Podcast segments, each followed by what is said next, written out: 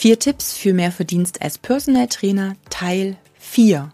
Und jetzt der wichtigste Tipp, denn jetzt gilt es, dass du dich darauf konzentrierst, was dir wirklich ein gutes Einkommen bringt und deinem Kunden guten Erfolg. Das heißt, nach dem Ist-Zustand und der Analyse und dem Rausstreichen von all den Dingen, die dich nicht vorwärts bringen, sind jetzt ja Angebote übrig geblieben, die vom Verdienst her für dich okay sind oder gut sind. Und ich habe dir im letzten Tipp auch schon gesagt, schau wirklich, dass, wenn es um den Nutzen geht, beide Seiten den Nutzen haben, damit es dich auch langfristig weiterbringt. Und nun sollte dein ganzer Fokus genau auf das gerichtet sein, was dir und deinem Kunden am meisten Nutzen bringt.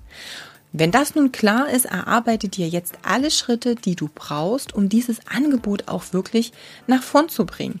Jetzt hast du den Vorteil, dich wirklich nur darauf zu konzentrieren.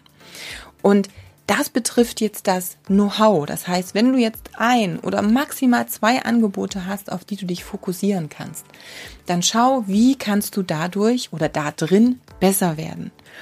Das betrifft das Marketing. Richte alles, was die Werbung, was den Außenauftritt anbelangt, genau auf dieses Angebot aus. Und das betrifft auch wieder den Verkauf. Sei dir im Klaren darüber, was der Erfolg deines Kunden ist, welche Vorteile dein Angebot hat, um das am Ende auch gut verkaufen zu können.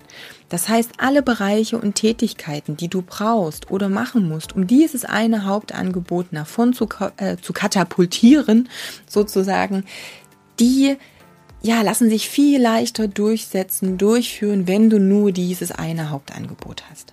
Also, volle Fahrt voraus, richte den Fokus darauf. In meiner Facebook-Gruppe Personal Trainer Business Tipps erhältst du von mir noch viele andere Tipps und kannst dich persönlich mit mir austauschen. Also stell doch gleich eine Anfrage.